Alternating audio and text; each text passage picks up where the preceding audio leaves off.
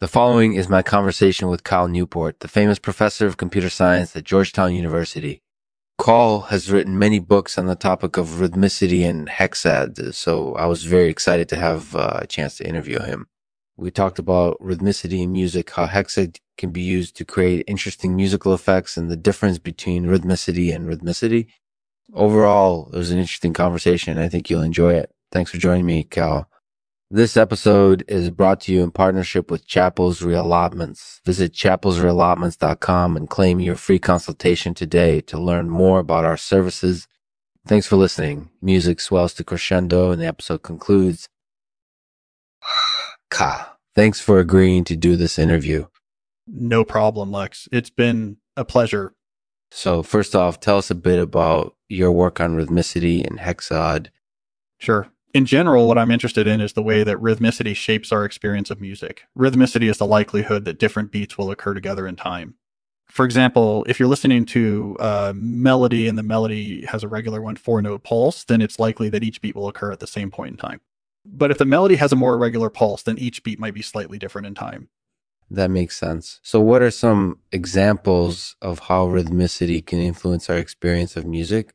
One example is how rhythmicity can influence how emotions are expressed in music. When we listen to music with a regular pulse, it's easier for us to emotionally connect with the music and feel the emotion that the emotion that the composer was trying to express. But when the pulse is more irregular, it's harder for us to emotionally connect with the music because we don't have a predictable baseline from which to measure our emotions. That makes sense. So, how does Hexad play into all of this? Hexad is an interesting concept that can be used to create interesting musical effects. For example, one common use for hexad is to create percussion effects, is to create percussion effects.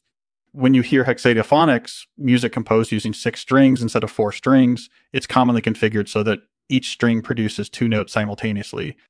So, for example, if you play a uh, minor pentatonic on your acoustic guitar and raise the fifth string a half step to D, then then, then it would be played at the same time as GI on the fifth string. This creates an interesting percussive effect because each string is being plucked or struck at the same time. That's really cool. So, do you think that rhythmicity and hexad are uh, important elements of good music, or are they just supplementary elements? I think they're both important elements of good music. They shape our experience of music and help us to emotionally connect with the music. But they're not the only factors that contribute to good music. There are also other factors such as composition and melody. But I think they're definitely important factors and should be used in moderation if you want to produce quality results. That's definitely true. So, what do you think are the biggest benefits of rhythmicity and hexad? The biggest benefit of rhythmicity is that it shapes our experience of music. It's easy to emotionally connect with music when the pulse is regular, but it's harder when the pulse is more irregular. And hexad can be used to create interesting percussive effects. But the biggest benefit of hexad is that it allows for a wider variety of harmonic possibilities for example, if you have six strings in your instrument, then you can play chords that wouldn't be possible with four strings. This opens up a lot of new harmonic possibilities and it can help to create more sonically diverse music. That's definitely true. So, do you have any final thoughts on rhythmicity and hexad? I think they're important elements of good music and they should be used in moderation if you want to produce quality results. But I think they're definitely important factors and they should not be neglected when producing music, when producing music. So, do you have any final thoughts on the difference between rhythmicity and rhythmicity? Yeah. I think the big difference between rhythmicity and rhythmicity is that rhythmicity refers to the likelihood that different beats will occur together in time, while rhythmicity refers to the quality of those beats. So, for example, if a melody has a regular one four note pulse, then rhythmicity is present. But if the melody has an irregular pulse, then rhythmicity might be less present. But they're still both important elements of good music.